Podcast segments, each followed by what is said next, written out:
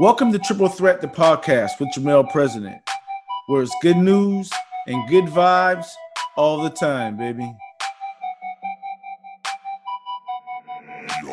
When we left Portugal to come play with you and your system, Jamel, it was the best thing for Shane because you you you pushed him to do other things outside his box.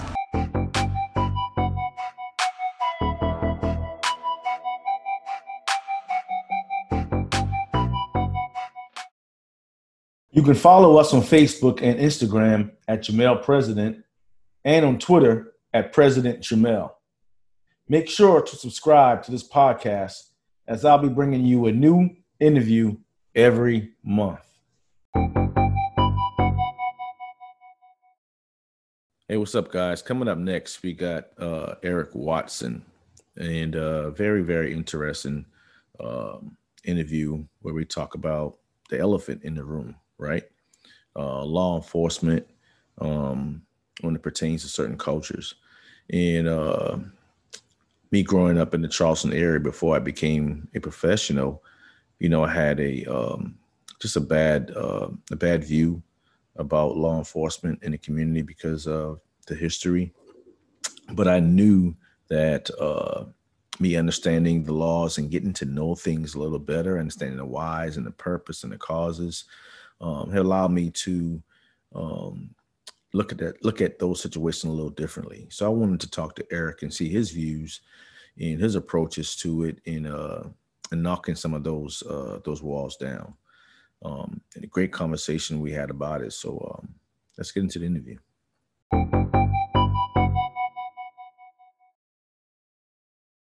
How you been?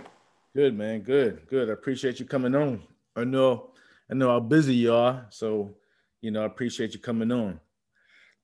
Um, we'll get right into it, man. Um, you know, you know, first of all, like um, we all as as uh, as athletes, former athletes, get our you know grit and tenacity from you know our neighborhood, our parks, and um, take us back to you know some of the people that were your big influencers and and some of the park and recreation, um, um, you know, sporting events uh, that you experienced coming up. Man, you know what? Well, you know I'm from, of course. Uh, grew up downtown, man, and uh, throughout my life as a kid, man, I, I played uh, park league ball, high school ball, uh, tried a little college ball. Uh, but my, my, my introduction uh, into athletes started on Calhoun Street Park. Uh, I played ball, uh, you know, uh, with a bunch of older guys. For sure. Uh, you know, uh, the Michael Halls, uh, Vinny, and those guys there. We would always okay. compete uh, with guys on Mall Park. Okay. You know? All right. Uh, we would go to Mall Mall Park, and uh, Mall Park was always the, the, the, park to go and play ball at. That's where you get it uh, from. Yeah. you really want to learn how to play ball, uh, go to Mall Park or Hampton Street Park, and, and, that's what I did. But the, the core of my my athlete my athlete my, my professionalism in terms of athletes and, sports uh, centered around football. Uh, Punta, uh, my first uh, park league coach. Punta, a um, legend. Yeah, he, he's a legend, man. And uh, he played baseball for Punta. Uh, he, he, taught me how to play football. Uh, he, he, taught me how to be tough uh, sure. on, on, a football field. For sure. Um, and ever since then, man, I just took that that that words of wisdom as a kid. I was probably 10, 12 years old, um, up to high school, uh, where I played uh, for Johnny Bynes. Uh, uh backtrack, uh, my, my, my JV year, my first year, I, play, I played for uh, Coach Pettigrew. Okay, yeah, yeah. yeah, Coach Pettigrew. And it's a funny story. I only played defense back in the day. I only, I wasn't an offensive guy. So, nah, let me go ahead and play defense. you know, I, I don't like to be hit. I don't mind hitting folks, but I don't For want sure. to be hit. For sure. And uh, we were kind of short uh, back then on on, on people uh, and skill. So Pettigrew asked me, uh, pulling as a fullback. Oh, I said, oh, I'm not sure about that. But anyway, I, I, I, I, blocked for uh, Osmond White. I'm not sure if you recall um, Ozzy. The name from yeah, yeah. Uh, he, he, was a tailback, and uh, I was a fullback. And um, Pettigrew told me, I'm going to give you the ball one time, see how you run uh, as a fullback. Mm-hmm. And uh, my first play, I, I, ran, I ran and I, I scored a touchdown. Ever since then, I played tailback. Uh, Sure. Johnny Barnes recognized me uh, in a few games. And uh, my sophomore year, I, I got uh, sent up to uh, varsity, but I played with the bigger guys, uh, the Eric Martins and those guys. For Uh, sure. Yeah. Guys much bigger and older, man. So uh, there was a intimidation factor there back in the day. For sure. But uh, the words that uh, Coach Vines, uh, Earl Brown back then was an athletic director, uh, Coach Choice, those guys. oh, still Earl Choice, man. man. Earl Choice, man. That's Yeah. major, major right there. Yeah, and still discipline in, in us, man. And uh, back then, you know, uh, as it is right now today, it's, it was it was tough. Tough growing up uh, downtown, and we didn't have that many resources as kids do now uh, today in school. Um, so we relied on uh, brotherhood, uh, camaraderie, uh, neighborhood sets that we grew up with uh, to bring us over that over that hump. And sports was a was an outlet for many of us uh, to to avoid uh, the issues that we we experience on a daily basis in our community, the drugs, the violence, uh, those kind of things like that. So sports was a way for us to just get away from all that for just for a moment For sure. uh, and express ourselves out in the field. And you know that segue into my other you know question. I look at, you know, we always say Charleston is the bottom of the map. If you look at it from from let's say a tube, all right, let's say a tube where you got you know Summerville, North Charleston, downtown, right? And I always I always thought that you know kids from downtown had a different mentality, a different grit because we didn't get the exposure to the Summerville and the Goose. We didn't get that type of exposure. All you had, all we had was downtown. Um, and you talked about you know the troublation, I mean troubles and and whatnot coming up, and how how sports was an outlet. And in our conversation, we talked about you know I'm saying law enforcement, how we can both you know both had a, a, a um, this ideology of that before we can really figure it out. Um, what what were some things that you struggled with um, you know, coming up, and, and, and why did you why did you have that certain outlook on on on law enforcement per se? Well, you know, I, I grew up in a single parent household. Um, don't like using that as an excuse, uh, but nonetheless, uh, in a single parent household uh, in, in the black community, uh, you're, you're limited to your resources, limited to your, your lack of role models uh, in, in that community. Um, so I relied on my mother. I was the oldest out of, out of four kids. Um, so it was just my mother, my, my two brothers, and she herself had to take care of a, a younger sister and a younger brother on the projects. Um, so, you know, and historically, when going into law enforcement, uh, that was never my ambition. Never my my goal in life to be a, a cop, to be a police officer, to be a deputy sheriff. I didn't want anything. I, I didn't want to be associated with law enforcement. Uh, why? Because everything I saw back back then uh, was negative. Negative aspect, and every time I see a uniform uh, police officer uh, in, the, in the neighborhood, uh, there's always something bad. It's, not, it's never anything good. Uh, the only interaction with us is where you're going, who you are, where you're from. Uh, get on the wall and pat you down. Right. That kind of thing. So, so there was nothing positive about me even wanting to get involved in uh, in that kind of career field. Um, you know, so uh, so I had a pivotal moment. I, uh, one one summer, uh, I was just after got to playing basketball um, on Gallen Street Park. Uh, two cops uh, came on on the block and uh, tried to engage us, uh, me and a young a bunch of younger guys, uh, with conversation. That was something that has, has never happened to us. Nonetheless, it was was was harmless. Mm. Um, so, but this is a time when uh, when the NWA came out with uh, uh, with Easy E, you know, left the police and that Right. kind of stuff. So Right. uh, they came on a block, and uh, we, a friend, went inside the house and up his, his bedroom window, uh, and started playing, started playing the, the, the rap music, the rap song, Right. and uh, obviously that that kind of teed off the police. For sure. Uh, we all started laughing and you know falling on the ground, and because we knew it was just you know antagonizing.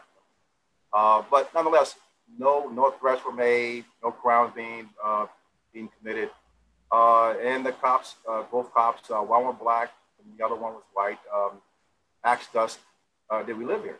uh, on the projects. You know, some said yeah, some said no. The ones who said no had to leave because back then, as is, as is today, if you didn't have some type of identification identifying you as living on that area, you're trespassing. For sure. So uh, the white officer came to me, um, asked me where I lived. I pointed down the street, uh, maybe three or four blocks down the street. I was right down. Like you can, I my house is so close where I was, I was sitting at. You got could have busted my, my mom's kitchen window. Right. That's how close it was. Uh, he said, "Well, you know, get your butt home." I said, "Well, I'm already home." My thing, Jamel, when you tell a, a kid uh, on the projects, for sure, on a project to go home, he's going to tell you, "I'm home." Right. Right. So when he told me, you know, get get home, I said, "I'm already home."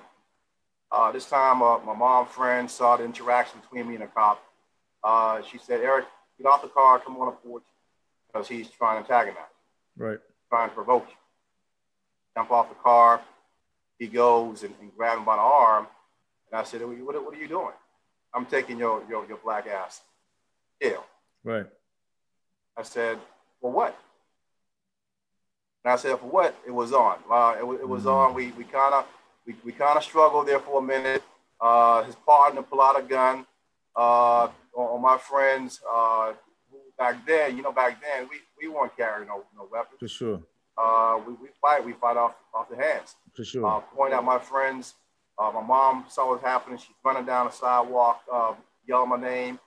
I didn't want anyone to get hurt. Right. But I allowed the guy to do what he wanted to do, pick me up, slam me on, on the head, handcuff me took me down to city lockup.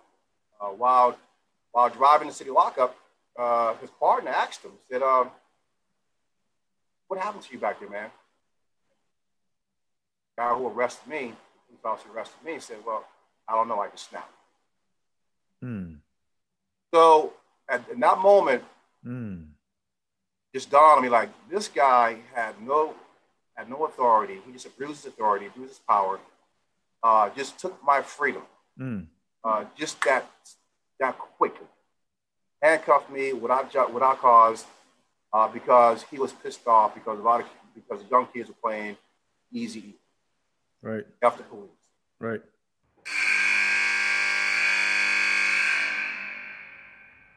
In this time out message, we got Jamie Jenkins.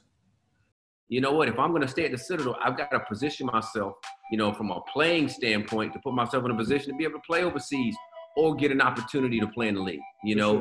And so at that point, that's so so I think that's one of the differences between the Citadel and a college of Charleston. You guys had eight, ten dudes that came in knowing my primary focus is to get a check playing basketball. For sure. We have four or five, five or six guys that skill wise could do that but only a few of us had that mentality and had sure. that vision and was like, you know what, that's where we're headed.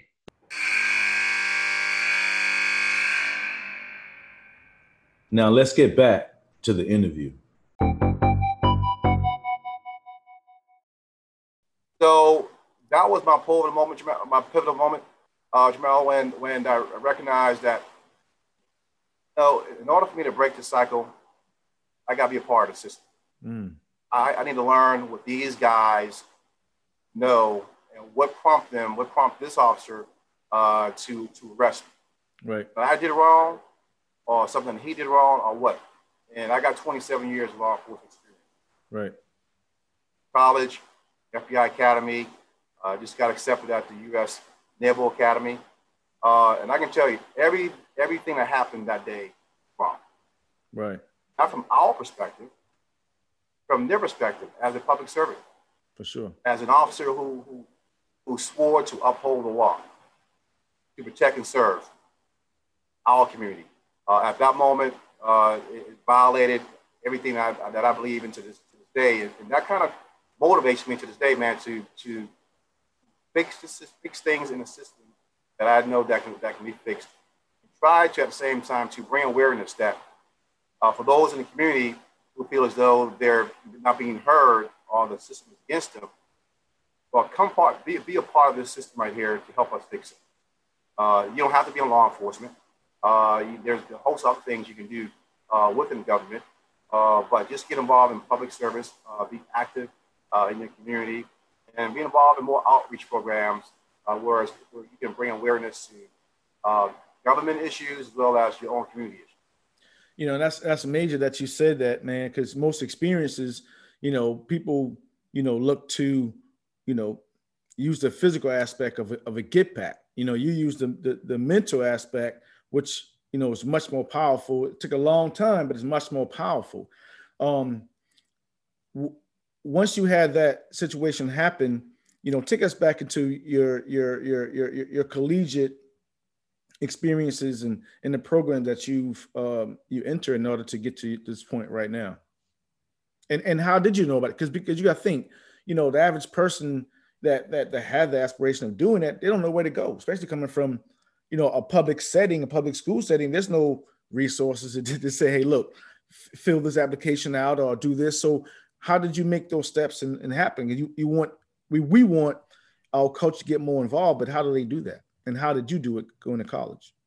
Well, that, that's that's a good question right there, man. Uh, you know, when I when I got into law enforcement uh, back in 1994, uh, obviously I didn't know my career started, um, and I worked there for about about three years, and that that was my way of initially mm-hmm. educating myself as to let me see if this really if this is really for me. Obviously, I couldn't go in the front door of law enforcement organization. Right. Um, I had to go to the back door, so I had to take the back way in uh, to get into law enforcement, and the jail was was my was my roadmap gotcha. to where I'm at today. And uh, while I was there at the jail, it, it, I surrounded myself with a bunch of uh, older guys, professional guys who's, who's already retired, um, have an extensive experience already uh, in this line of work, and, and they helped guide me, uh, guide me along the way as to what path I want to take. And um, I got to give uh, Sheriff Cannon uh, his, his, props. Uh, he was the first one that took a, a gamble on me. Right? Um, back in back in '94, obviously he didn't know who I was back then.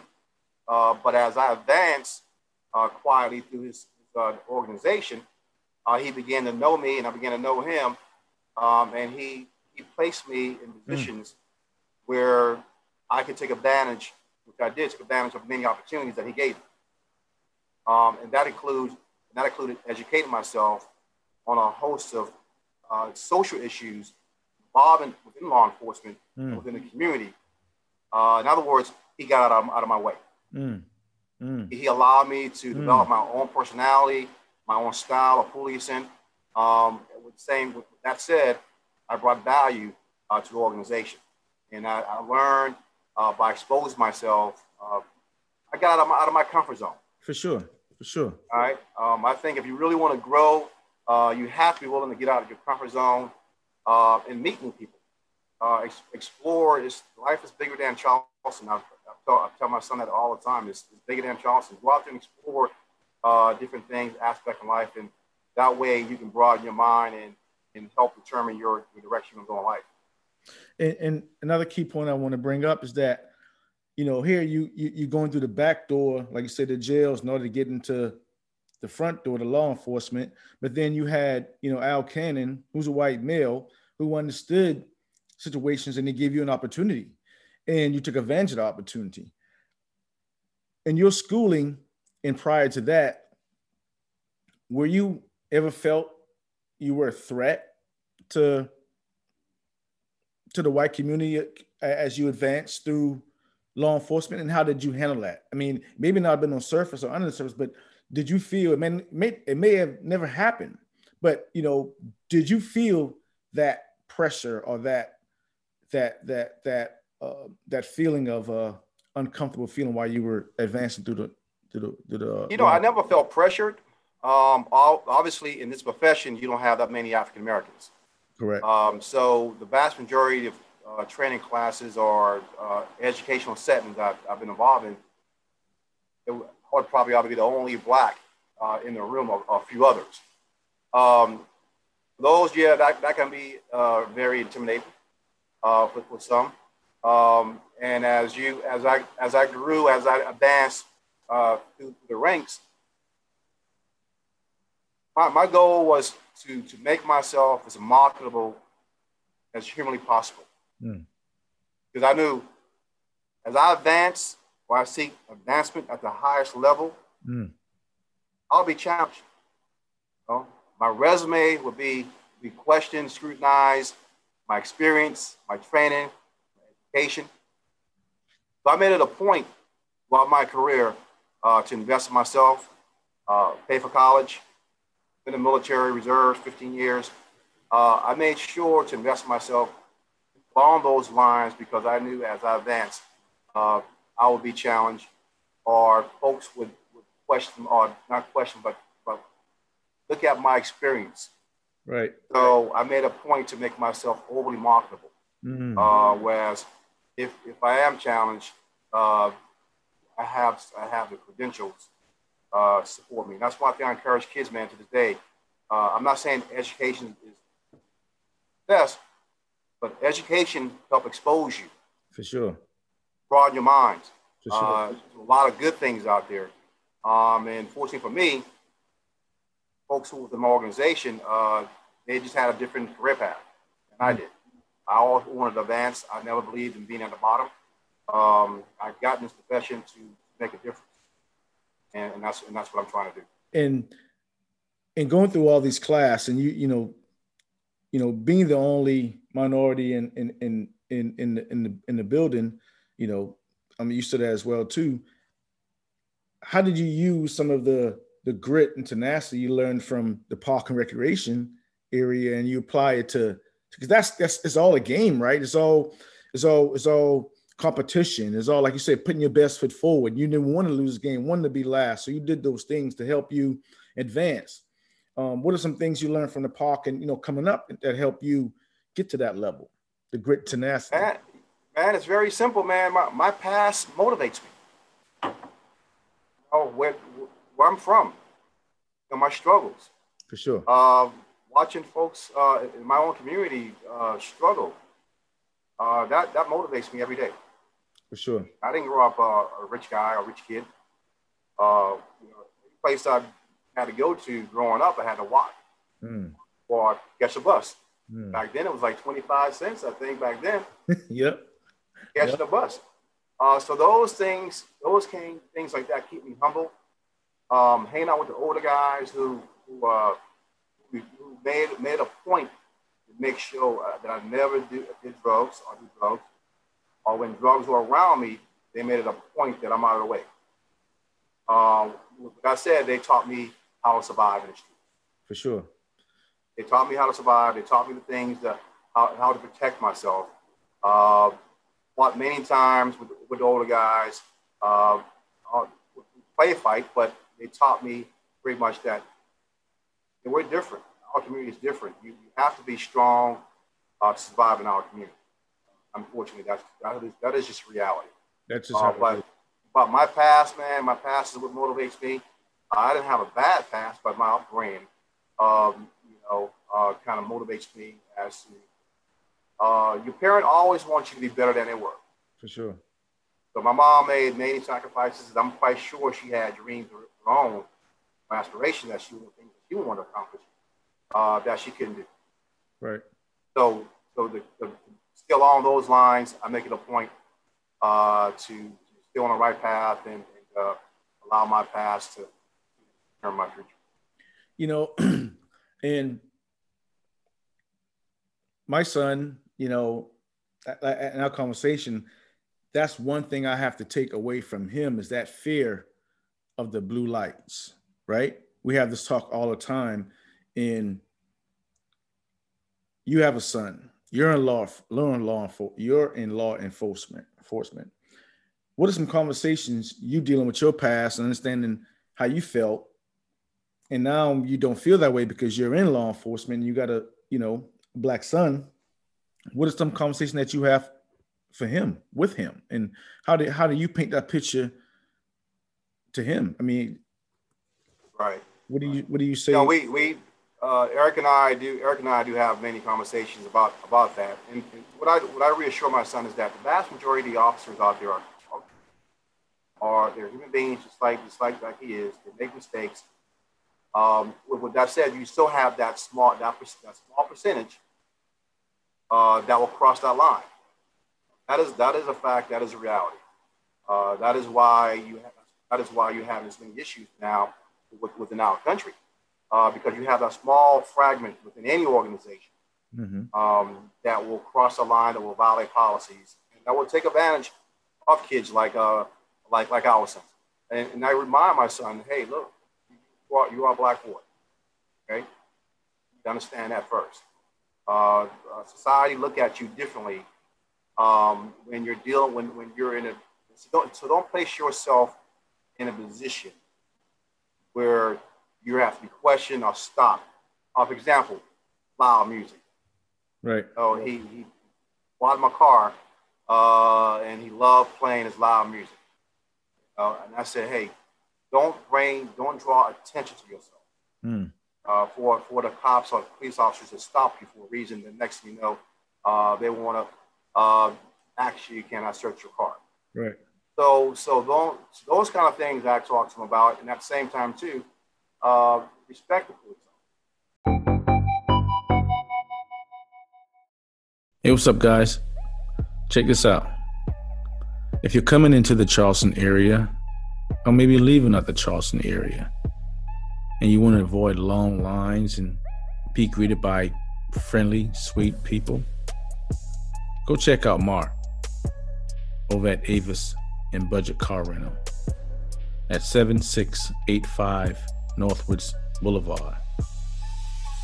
When you go see Mark and you mention Triple Threat Podcast, you receive 30% discount on your rental. They also offer compact to large SUVs and vans to rent with quick, easy transaction. And check this out and limited mileage on most rentals. So give Mark a call at 843 572 3190. Don't forget to mention Triple Threat Podcast.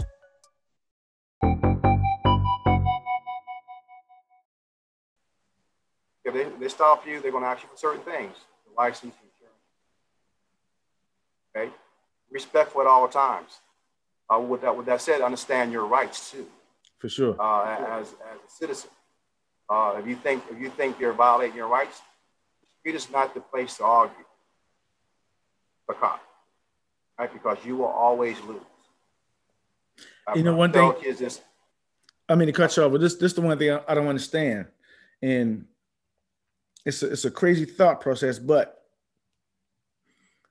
they have the the the the, the common denominator, which is a firearm, right? If you in the hood and somebody come up with a firearm, you're going, hey, whatever you want.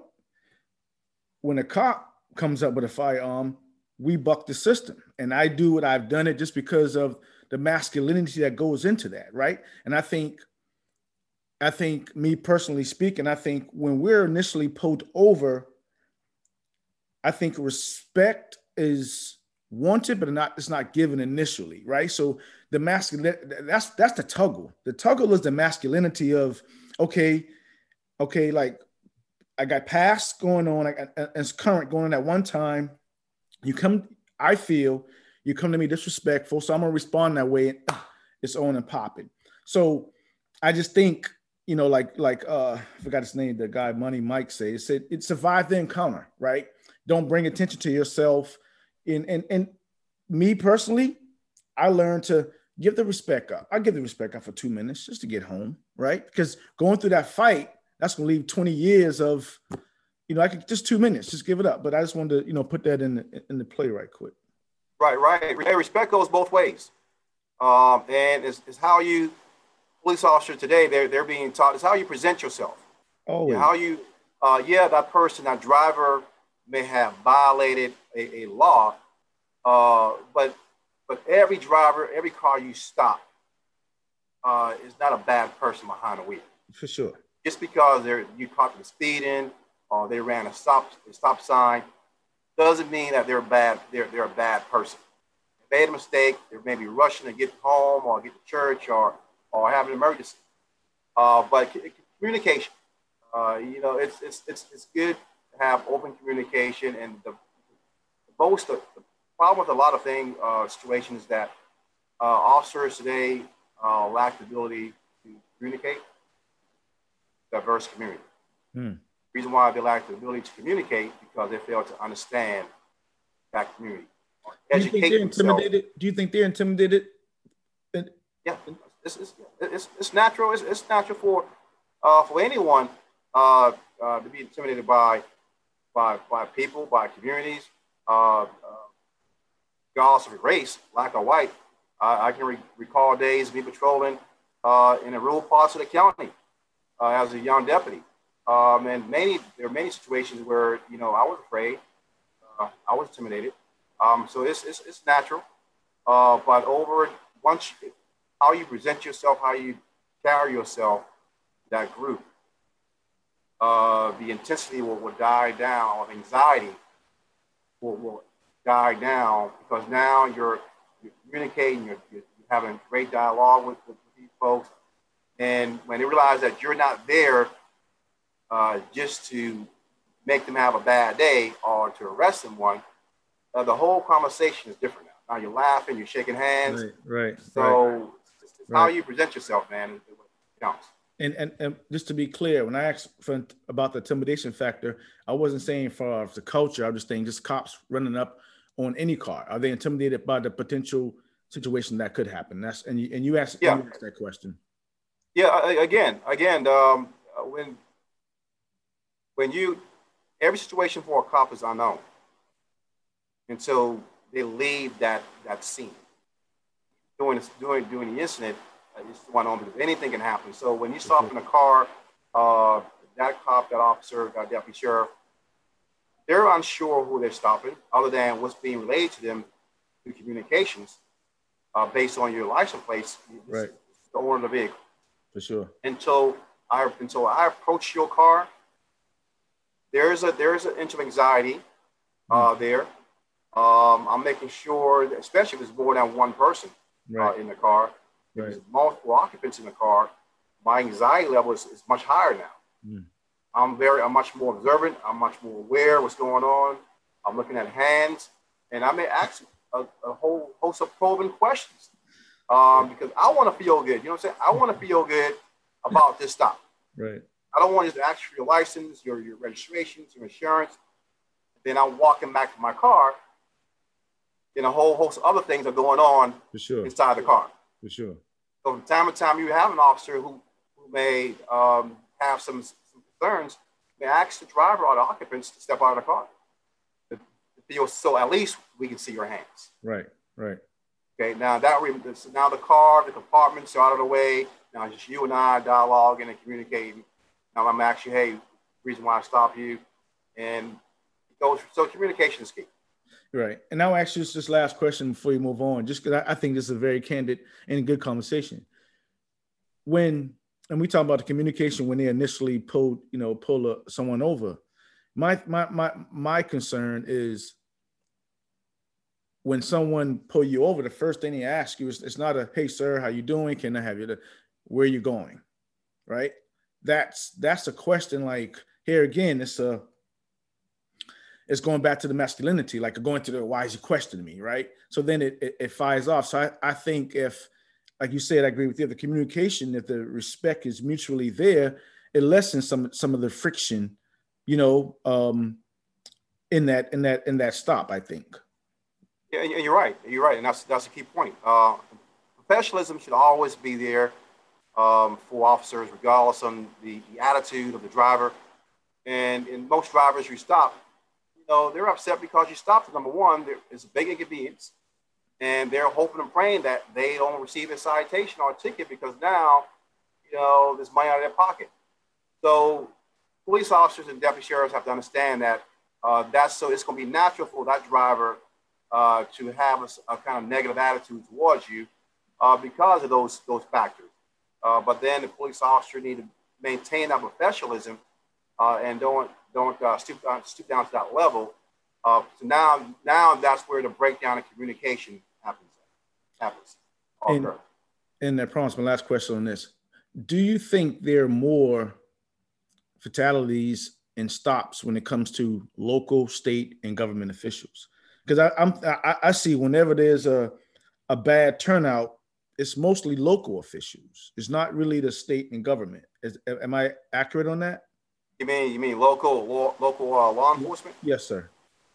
They're not uh, and versus the state state police officers. Our uh, troopers, uh, yeah, our state trooper, our government, yeah.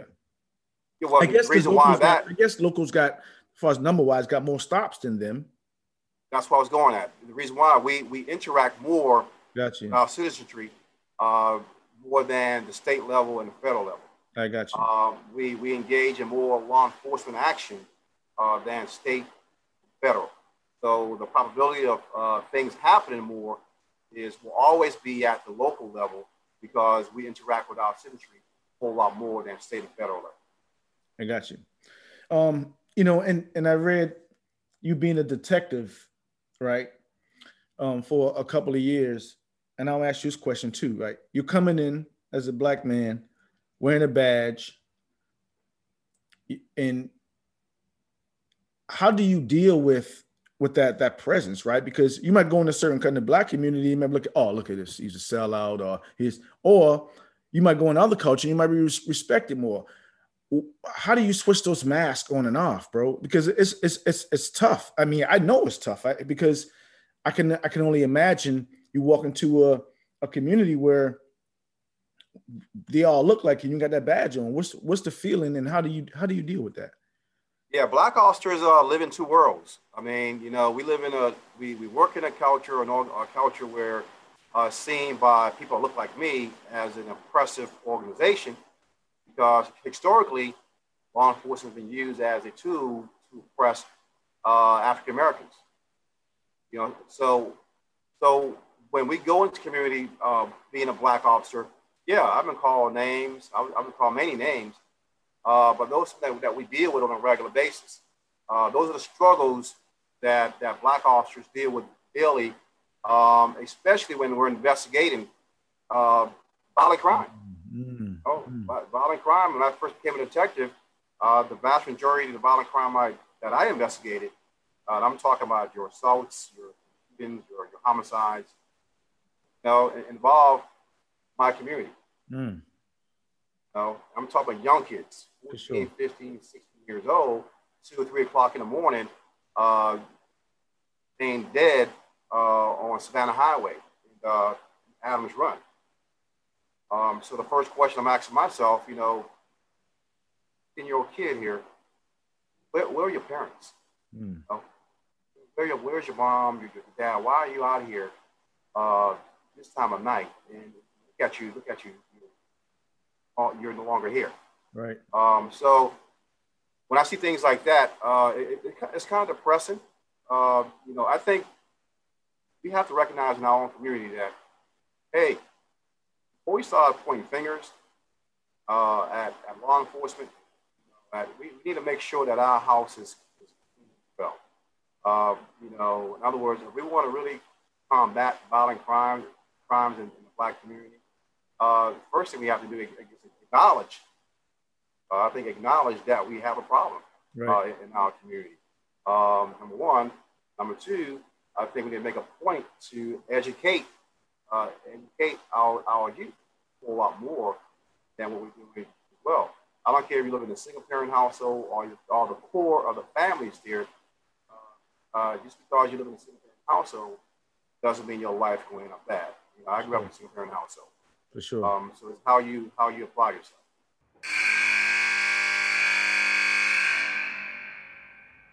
In this timeout message, we got Chris Evans.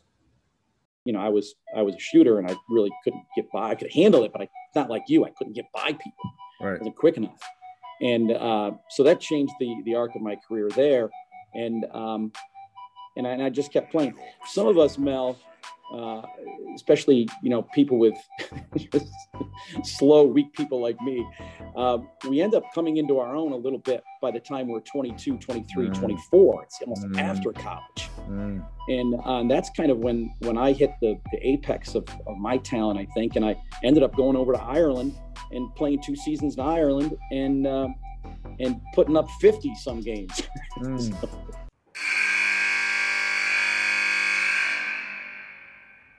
Now let's get back to the interview.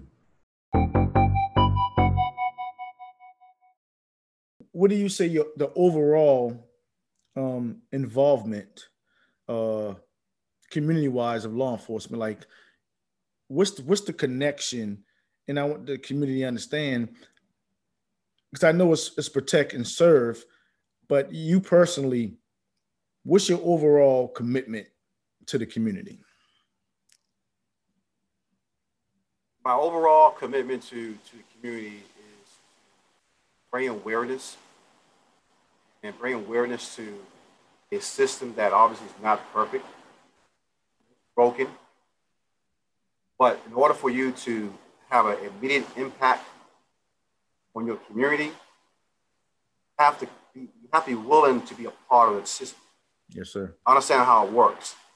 Uh, things that you, you can identify that need to be fixed, fix it. Good to criticize when you stand on a wing, but when it's time to perform on the stage, you can't perform. Sure. So my, my point here is that instead of criticizing or uh, being in my, my position where I'm criticized on a daily basis by my own folks that work for me. The community criticized me when I was uh, chief deputy with the sheriff's office uh, because of things that are not happening right in their life. But if you really want to have an impact, if you really want to change happening in your community, uh, educate yourself about government Yes. Yeah. How it works.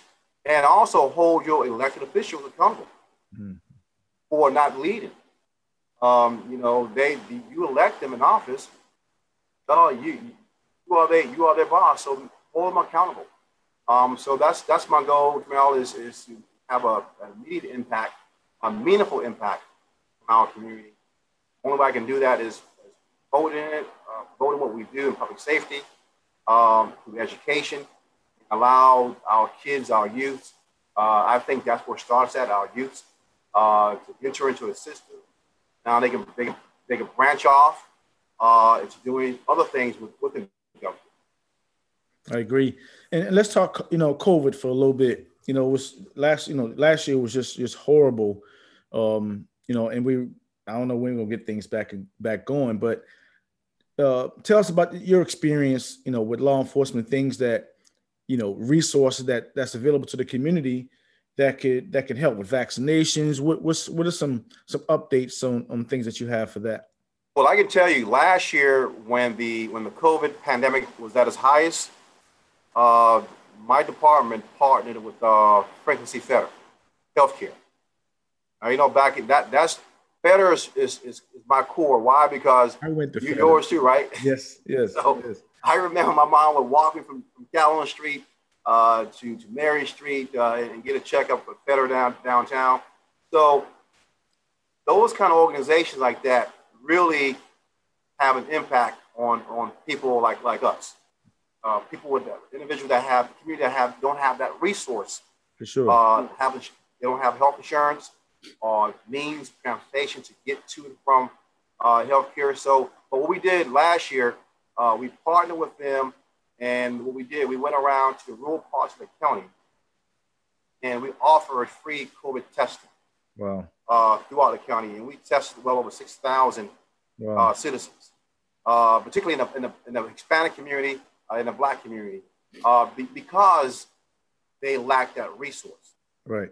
Uh, so, so what we're doing today for the vaccination, today we're having a news conference uh, at 3.30 uh, to announce uh, our, our continued partnership with, with Fetter to promote vaccination in the rural parts of the county. So this is our way of bringing awareness, trying to remove the stigma uh, about the vaccination uh, and educating the community as to why it's important for them to at least be willing to, to entertain taking the vaccination. So we're Today we're launching, we're going to do a, press conference at 3.30 uh, to make that announcement. Awesome. And, you know, when we had lunch, we talked about minority and public safety that needs to be more of a presence um, in that area. Um, can you list some opportunities that may be possibilities and you know how do how do they get involved like what are the prerequisites like is it a you know high school college like what are some things that they can get involved the classes they got to take well, I, I, can tell you what, right, diversity is lacking across the board in every discipline uh, in public safety.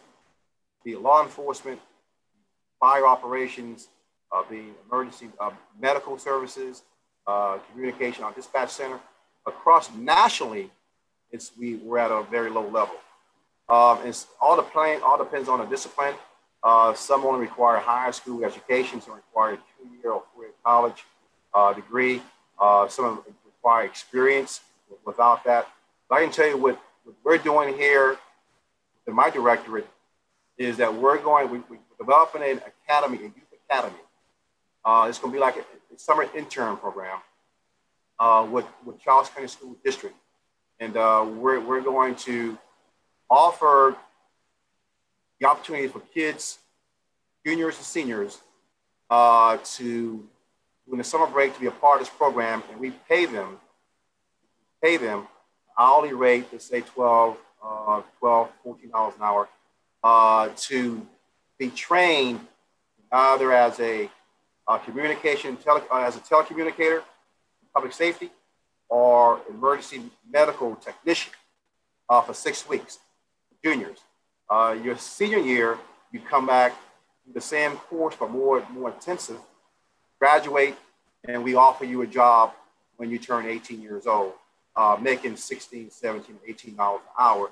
These are this program is geared towards kids uh, who may not want to go to college, or who may uh, just want to go to two-year college uh, to have an opportunity to have a full-time job uh, with benefits, uh, with a pension.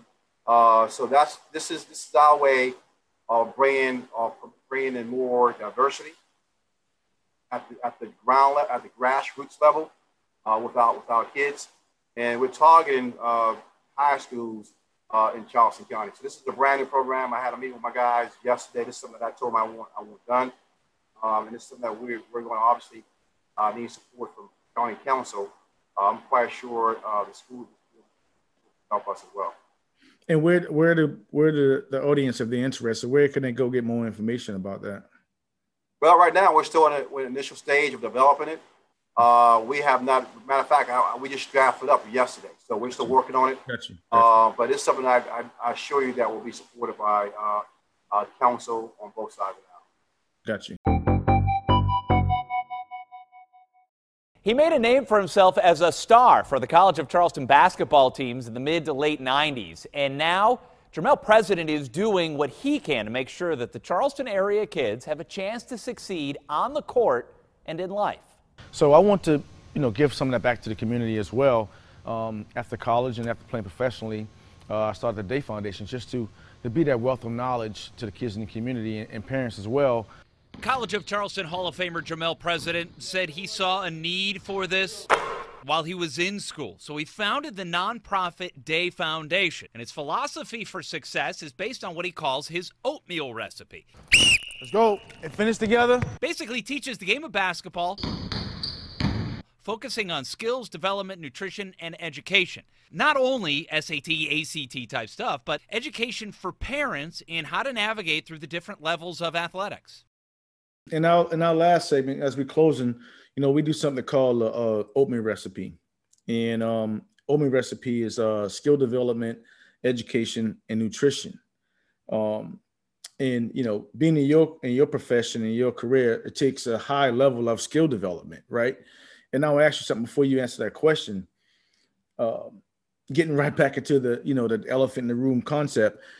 Is it a is it a is it a skill when you have to identify, you know, because like if, if a cop is you know posted up or even driving, what do I what do they identify that cause them to, to pique their interest. Is a lot of music. is a lot of movement. is a is it a, is it a, is a pastor looking over their shoulder? You know, what what are some things that without giving all your secrets away, um, how's that skill applied to what you do?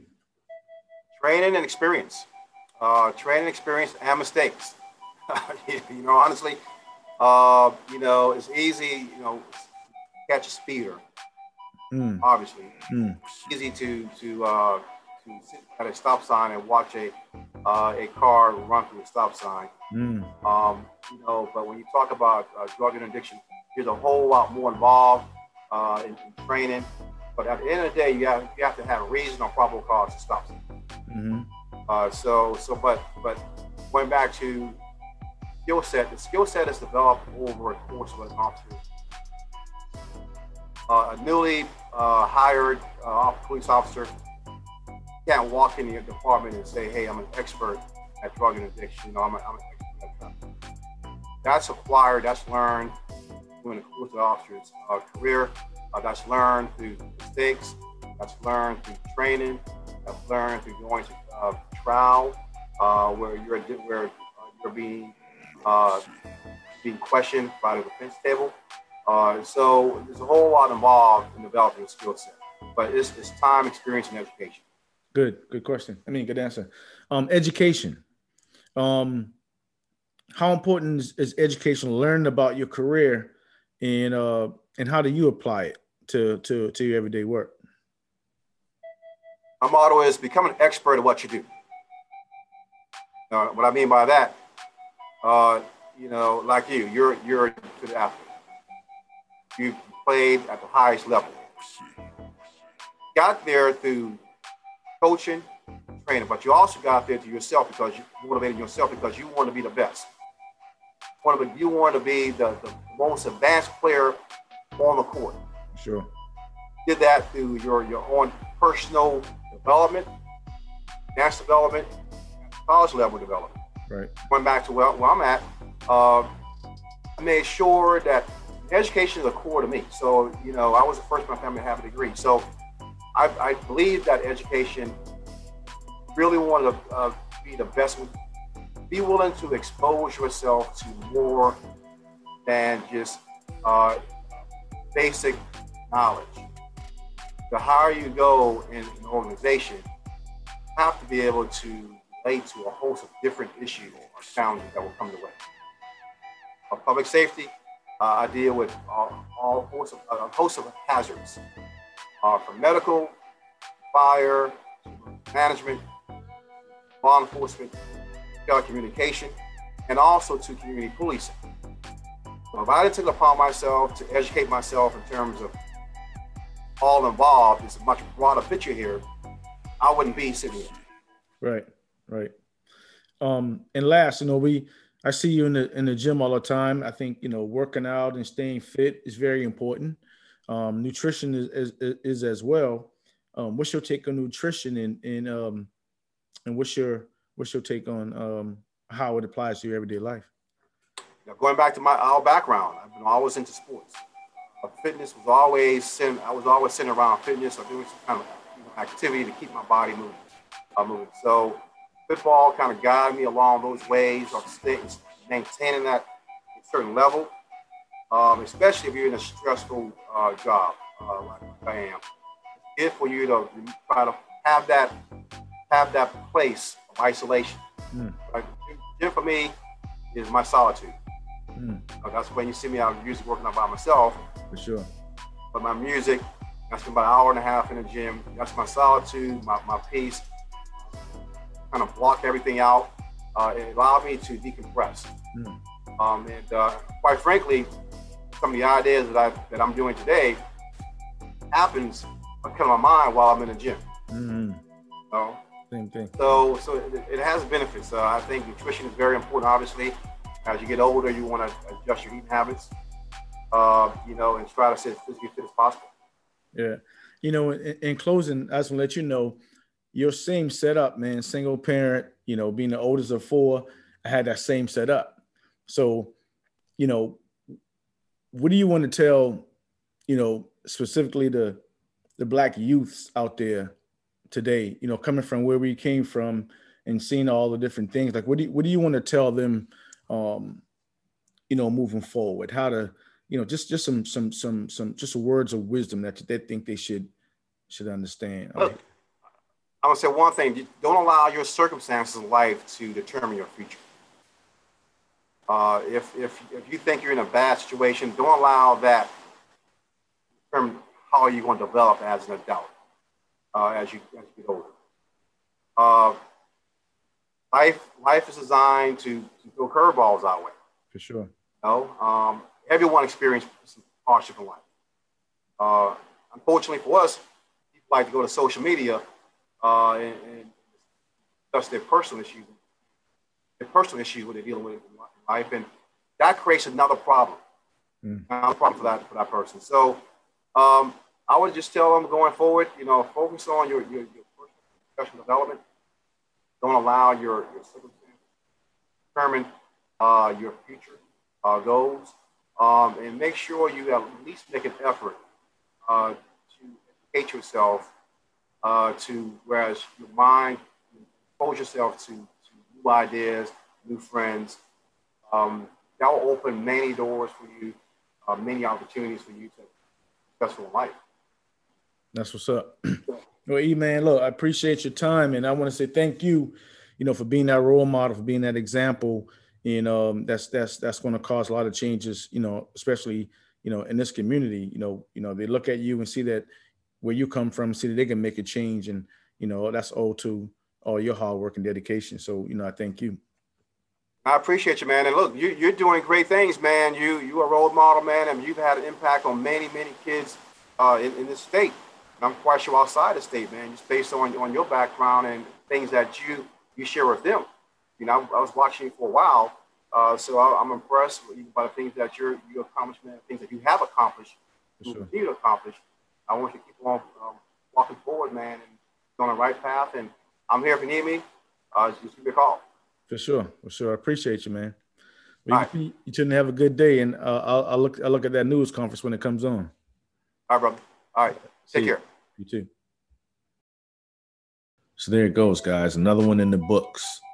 Uh, here, uh, Mr. Watson talking about uh, his trials and tribulations coming up in the Charleston area, and then also um, give great feedback on um, your expectations and what to expect when you're being pulled over. Things to do. It's very, very important that we uh, adhere to those uh, rules and regulations. All right, coming up next, we got Jamie Jenkins. Uh, Jamie Jenkins played at the Citadel.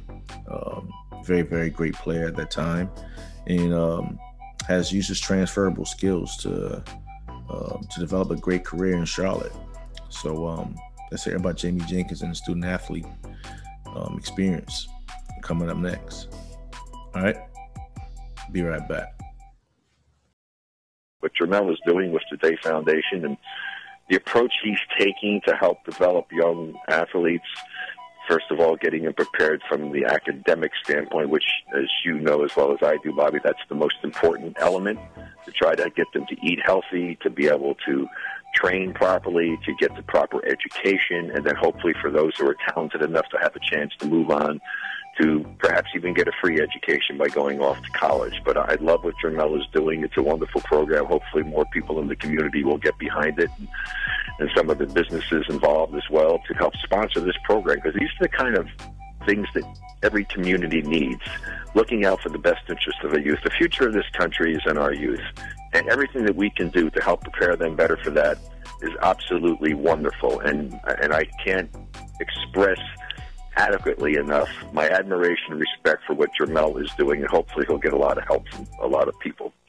You can follow us on Facebook and Instagram at Jamel President and on Twitter at President Jamel. Make sure to subscribe to this podcast as I'll be bringing you a new interview every month.